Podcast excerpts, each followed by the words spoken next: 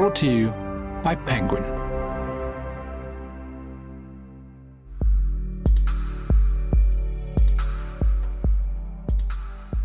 I suspect I'll probably leave academia sooner rather than later, is because something starts off. Because you're going to start a rap career.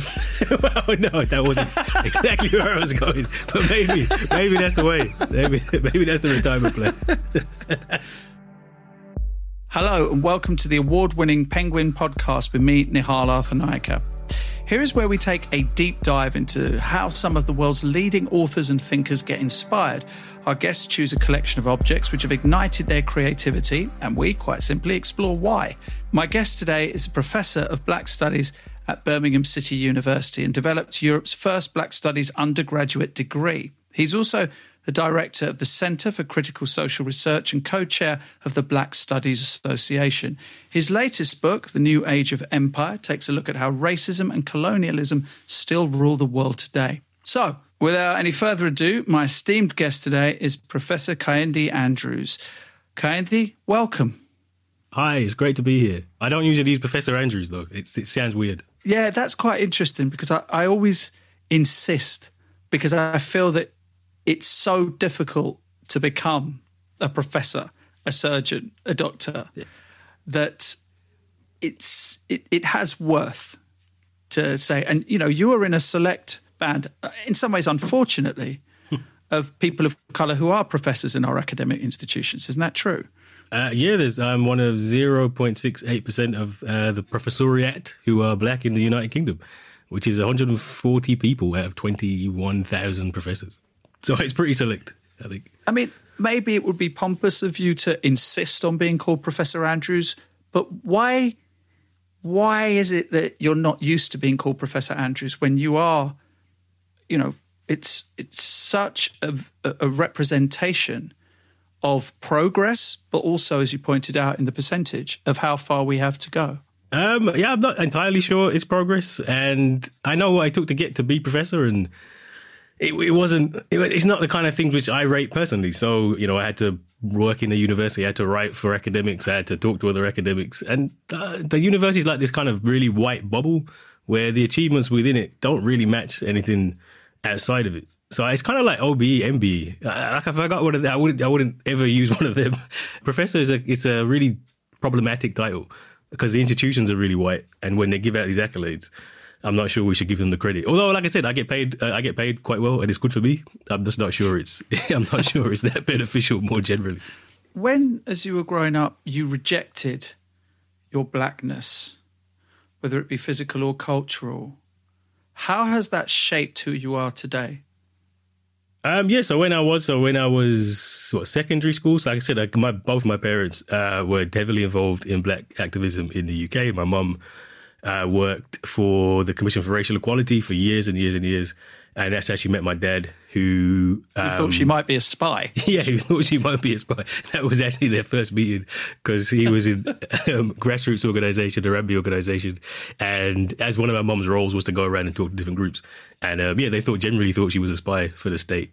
Um, obviously worked out well in the end. They had three children, yes. um, but so I know I grew. That's how I grew up. So all the books my house and stuff. I, I volunteered at the Harriet Tubman bookshop. So I had a very black like educational upbringing.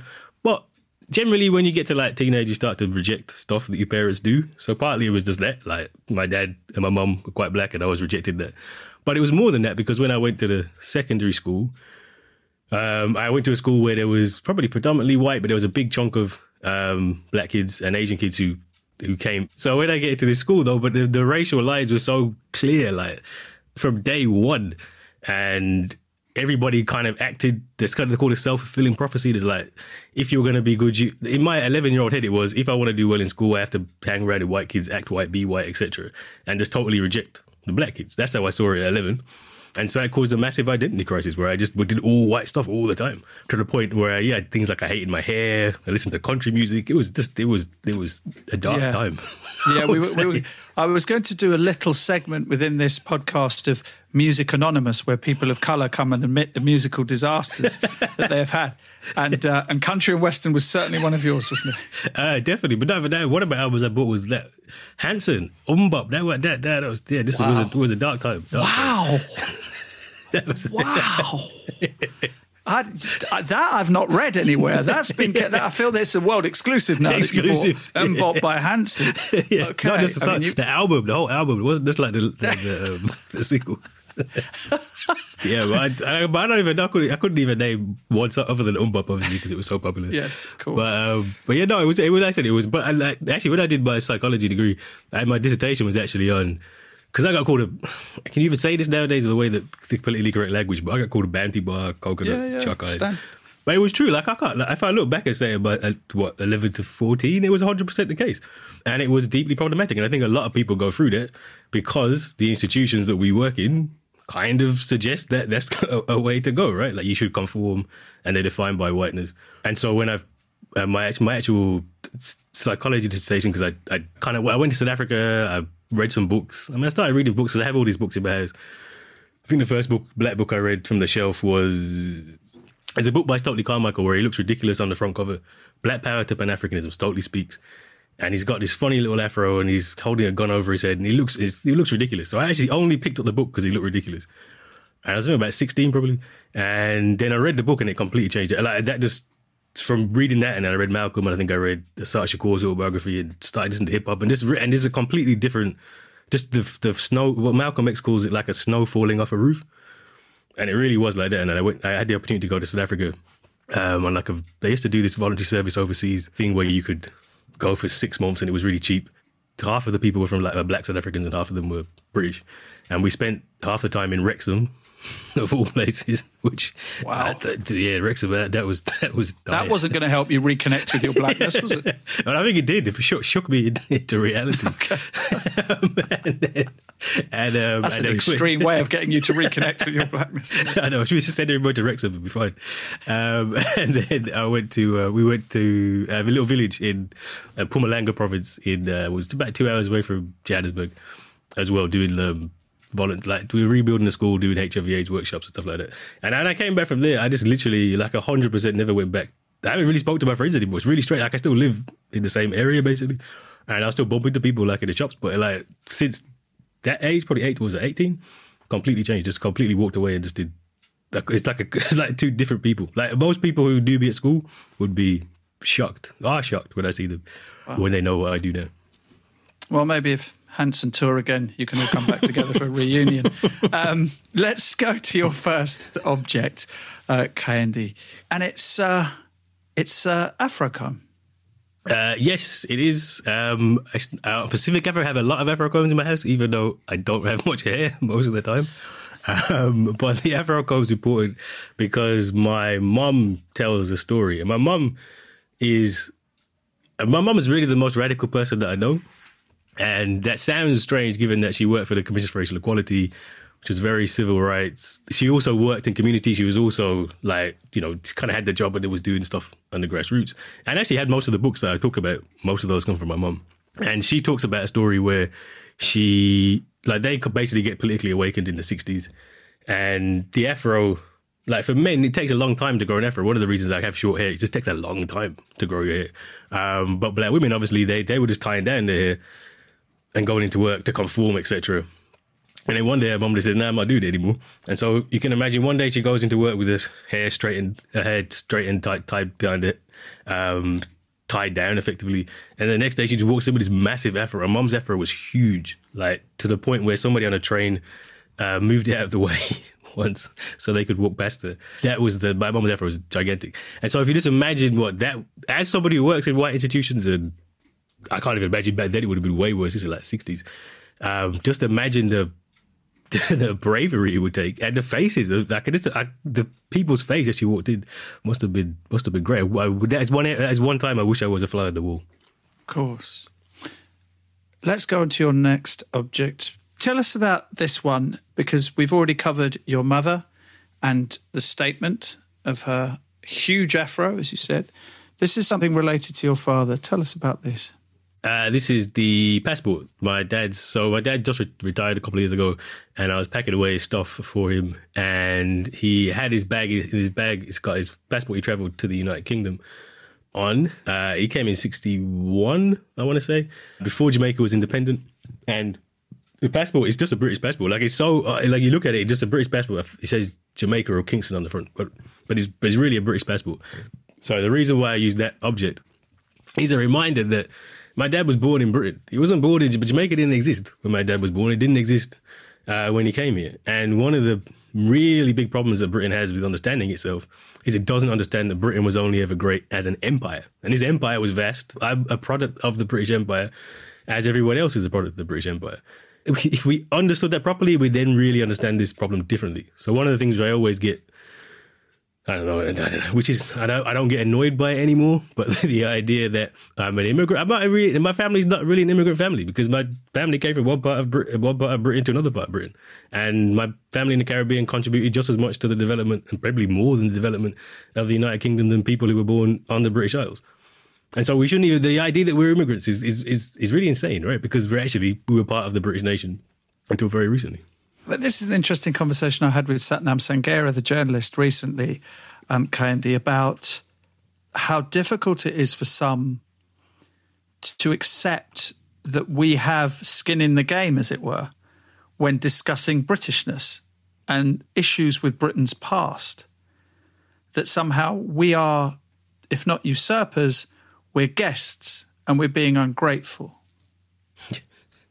I mean, it's it's it's it's, it's it is the definition of I don't know del- colonial delusion.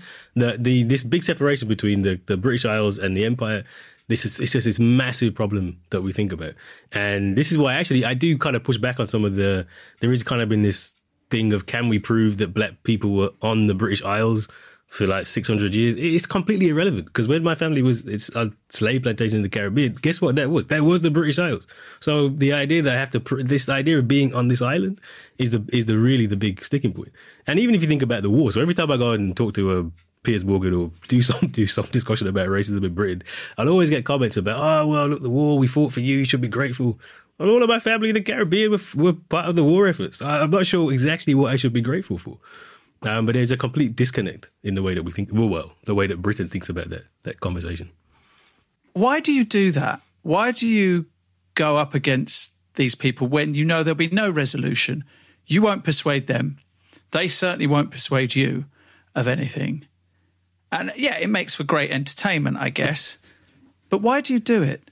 So what I actually quite enjoy winding them up because I don't take it seriously. I think the key thing is I don't take it seriously. Well, they're so, triggered quite easily. I mean, they call I mean, you Snowflake, but they're actually triggered incredibly easily. Yeah, I mean, Piers Morgan is so easy to wind up. Wind up, but so so it's partly that. But the the other reason why I keep going back on is because I just walk literally. I walk down the street and there'll be every, not every day, but pretty regularly, some black person will come to me and they say, "Oh, I saw you on uh, Piers Morgan. Give him hell. Go on, go on, prof."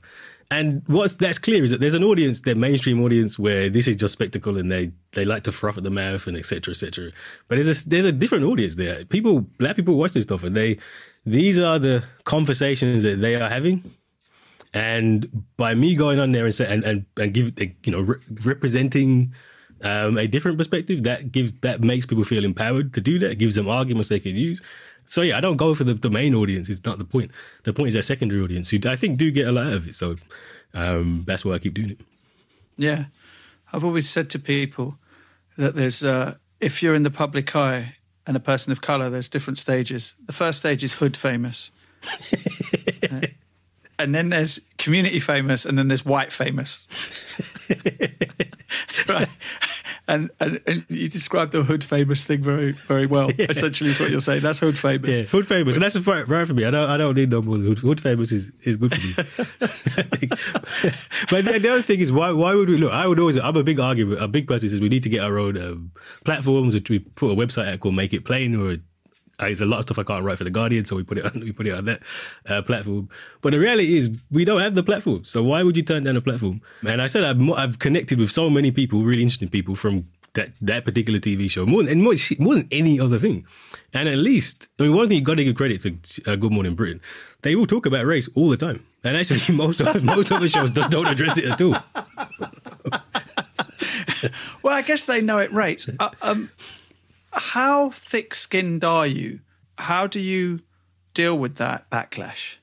Um, I, I, don't take any of it seriously, and I, I at first I tried to avoid it.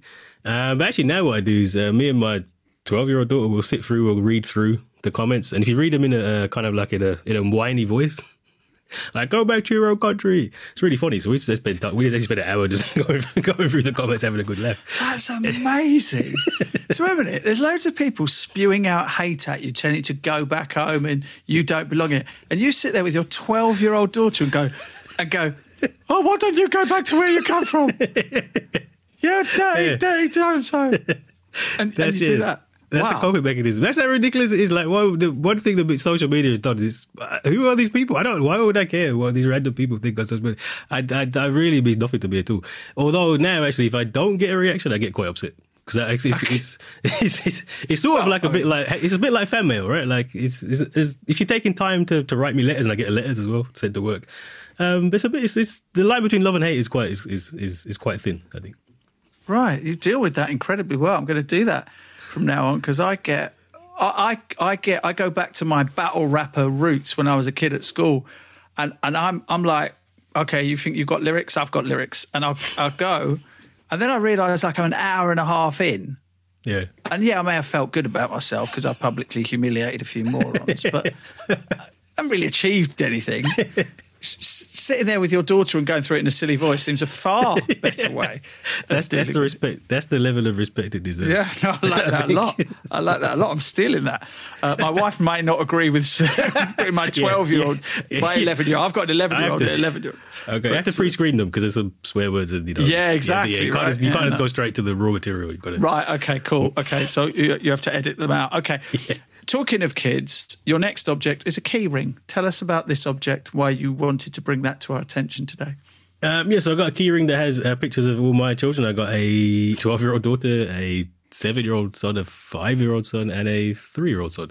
Wow. So I spend a lot of time with them. Actually, more so. Actually, not as much because I now lockdown means that you're just in the house all the time. So I spend a lot more time with them actually the last 18 months. Um, and that's the point, right? That's that's that's why we do the work for family.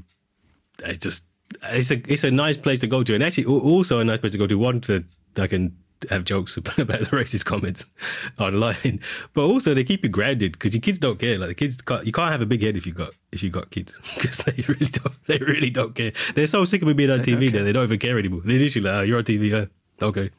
It's a nice grounding grounding phenomenon, I think. And you guys are all writing a book together? Uh, that is the plan. Um, we're going to do a what's it called? The book's called Choose Your Liberation, which my last book. With It's not a collection of r- racist tweets you've been given. They're not a compilation. Right, okay. sanitized audio. I'd like to hear the audio book of that in your, in your silly voice. um, no, it's um, the so uh, my last book was Back to Black: Retelling Black Radicalism for the 21st Century, Yes. uh, which is so this is a kind of like the, the the New Age of Empire is the prequel, where Back to Black's the more what does revolution look like? How can we do? It's this very more positive. New Age of Empire is a bit it's a different tone. It's, it's could be bit, it's not really pessimistic, but it's kind of like this is the problem. And it just ends like this is the problem um, because it's the prequel to Back to Black, which is this is the solution. And so for Back to Black, what I wanted to do was I'm trying to explain to my kids. So I do make a. They're the reason the kids. I do really try and get the kids involved, even though they're young. They come to talks. You know, I talk to them about stuff. Their first letter, all of them knew was X because Malcolm X is my absolute favorite. So I do make like a big effort to try and educate them. And so I was thinking, like, well, if this is important, I'm saying, look, black black radicalism. What does that mean? Is there a way you can tell that to young people? And my kids really like choose your own adventure books. So the book is Choose Your Liberation, where we're basically working out a story where you end up with black radicalism at the end and the rest are dead ends, effectively. But yeah, they're all help. They're helping me do. We're doing it now, uh, plotting out the, the story chart.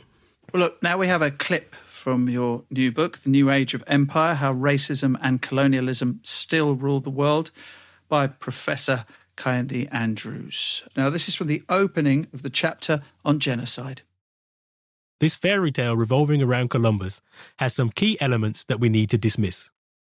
The first is that when Columbus mistakenly came across the Americas, when he was in fact looking for India, he discovered the land. Not only were there indigenous peoples across the Americas, there is clear evidence that Africans had visited and settled long before Columbus took his wrong turn. The Olmec civilization in Latin America made statues with clear African features at least 2,500 years before Columbus made his journey. Remains of Africans have also been found in the Olmec territory, along with Egyptian artifacts in the Americas.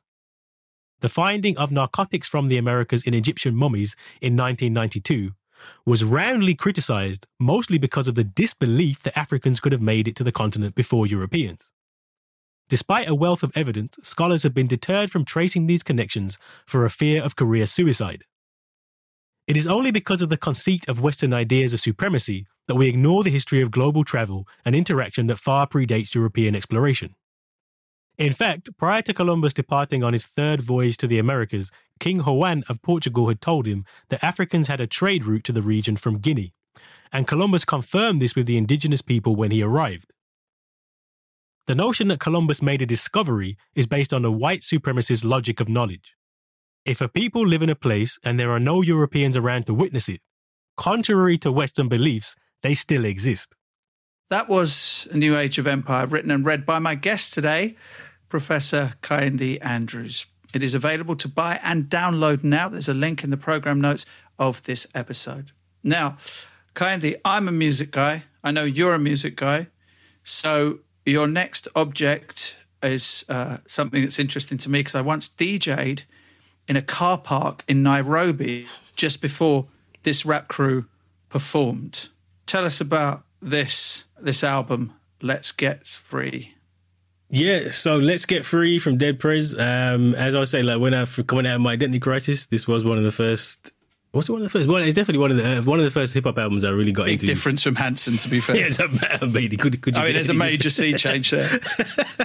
Fact, I still play. I still when I had my inaugural professorial lecture because you're supposed to have this lecture where it's all very uh, stuffy and you get the vice chancellor introduces you and stuff like that. And I wanted to flip the whole thing, so I actually played the song I played. I actually had an intro when I walked in. So my university isn't particularly elite, but elite universities you get like a procession where it's sometimes they even wear the gowns and it's like all classical and stuff.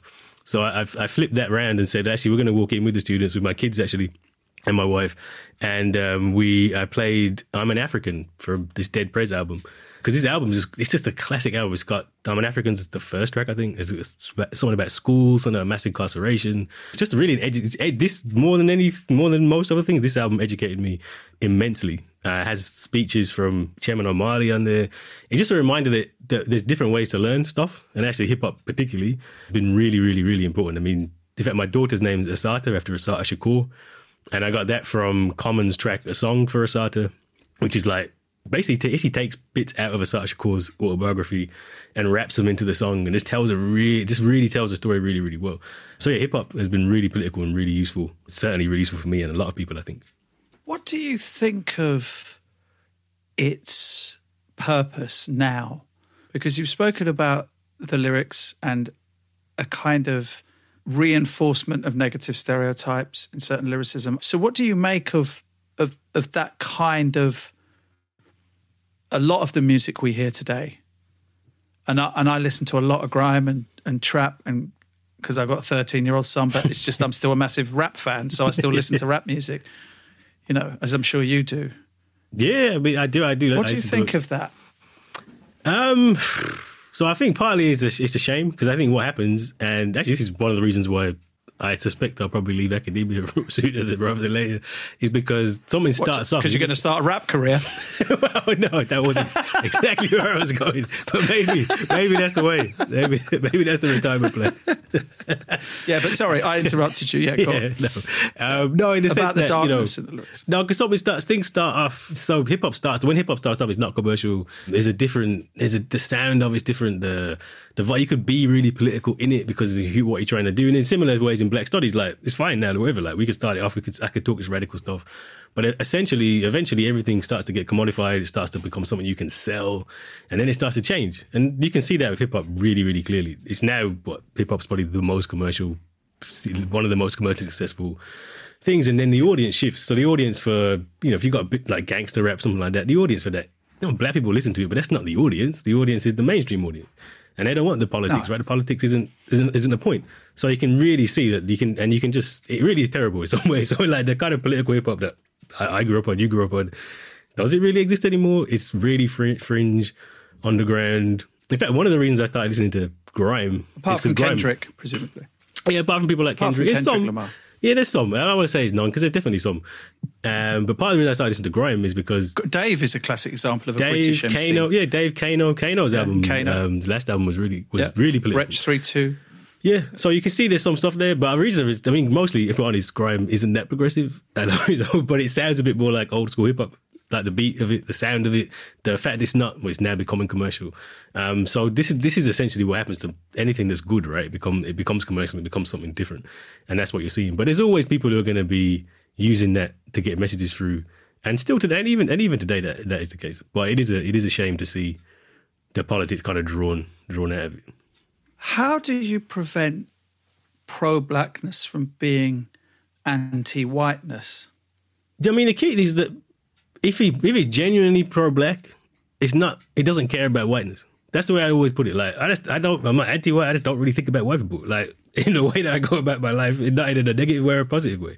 Um, and this is actually something I got from my psychology, black psychology, when I was in the states. I met William Cross, who did this model called Negro to Black conversion experiences in the seventies, and he has these stages basically. Where the first one is um, like uh, you're in a pre-encounter, like you're just going about your life, you don't know really know, you're not really thinking about race. Then there's an encounter, something happens, and like the example he uses is the murder of um, Martin Luther King. People started to think, oh I've got, I've got to look differently. And then once you have this encounter, you start to really think about blackness and race for the first time. And guess what? If you do, when you do that, you're going to be anti-white. There's almost no way you can, st- if you come into it and reading stuff and going through, like, the stuff I had to read for this book, like for the first time you read that, I don't know how you would not be anti-white because it's awful, right? It's terrible. So that's the first experience many people have is just really, really anti-whiteness for legitimate reasons. But then when you start to really go through it and to work through it, and he calls it internalizing and committing to the struggle, you realize actually anti-whiteness is still about whiteness. It's still about white people, and that's the problem. We need to decenter whiteness. And pro-blackness really has nothing to do with white people uh, uh, in a in any way, negative or positive. True pro-blackness just doesn't really think about white people. That was that's the answer. What barriers do you think need to be overcome in order to bring that sense of pro blackness to the forefront and to dilute, dissipate, and ultimately destroy a kind of self loathing? Uh, so this is where education is really important, but and we have to separate education from schooling. Uh, I look, I, I definitely would support in black curriculum, free black curriculum. We should the schools should do a much better job than they do, but the reality is you cannot rely on the schools to do that because that's not what schools do. Schools re- perpetuate the status quo. That's their job, and the status quo is racism. So if you actually look at the, the Black Power movement in Britain, particularly, its real big contribution was alternative education. So my first book was about the Saturday school movement, which was basically schools that because the schools were so bad in the 60s, parents just started saying and community groups said, look, we're just going to do ourselves. And they have a 50 year history. Uh, in Akala's book, he talks about him going to this Pan African Saturday school. And without the Pan African Saturday school, there is no Akala the rapper because like that's where he got his education from. We had um, the bookshop movement, places like where I, I, my, where I said I volunteered when I was a kid, the Harriet Tubman bookshop, New Beacon books. You just had this space where you could just get this alternative education. And one of the things that we've lost um, and this is again why I say I might leave the university at some point. One of the things we lost is, you know, 50, 40 years ago, 20, even now, like, but when my dad was growing up, there is no possibility of him being a professor. That's not, it's not open to him. And because of that, they went and created these alternative spaces. And we've kind of given way too much credit to trying to fix what's inside and not to actually walk. Why don't we just build what's outside? Because that can be a space where you really can get a different education that the, that the mainstream system just isn't going to give you. How much time do you think it's going to take until, though, talk of not just empire, but also achievements of people of colour are going to be folded in to the curriculum? You're an educator, but you're an educator at a point at which people choose to come and study with you, under you. What about in mainstream primary and secondary schools? To be honest, if I'm 100% honest, I don't know, and it's the wrong question. We should be saying there's a. This is going to sound harsh, but it's a Malcolm quote, and I haven't quoted Malcolm the whole time, so I, I think I need to throw Malcolm X quote in here. It's all good. but you know, Malcolm quoted Malcolm, Hanson before you quoted uh, Malcolm X. I mean, that's, oh, that's maybe I, I'm falling back into the identity identity crisis. um, what was I going to say? Yeah, yeah why, what did Malcolm say? Why would you let the enemy educate your children? And if we see the schools as what they are, which is something you need to survive, you need to get through. This is not me saying don't go to school, don't go to university. You should you should get your qualifications. I got my qualifications. You need to get your qualifications. But if we see that as something you just got to get through, but actually education happens elsewhere, then we just stop relying on the school. schools. I, I don't think this. It's possible the schools will never do it. I don't know, but we should be saying, well, actually, can we do stuff alternatively outside, like we have a long history of in the UK of doing? That's a much better route to making sure that we have the education that we need. It is. Uh, it's a. It's a long battle. You've t- said, Kehinde, that that your your acad- academic career has been very difficult, painful, affected your physical and mental health. Is it worth it? is it worth it? I don't That's the know. question. That's a good question. I, honestly, I don't know because it is like I think people really underestimate like if even if you get to my level, I'm professor, pretty of high standing, right, good reputation, etc., etc.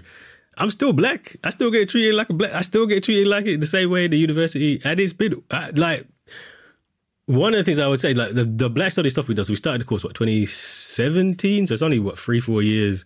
In terms of like the black studies work, the students, the external stuff, the writing, the talk, that's been great. It's been amazing. The internal stuff in university, it's been awful. It's been absolutely horrendous. Undermined, bullied, harassed. Like it's proper toll on mental health. These institutions are really hostile environments for black and brown people. And then like, I'm, I'm going through that, and I know there's other people going through way worse than I'm going through, right? So I hear the question: Is it worth it? That's why I say I don't know if I stayed it because I, I honestly don't know if it is worth it. Um, finally, I'd like to ask you about a book that has been hugely inspirational.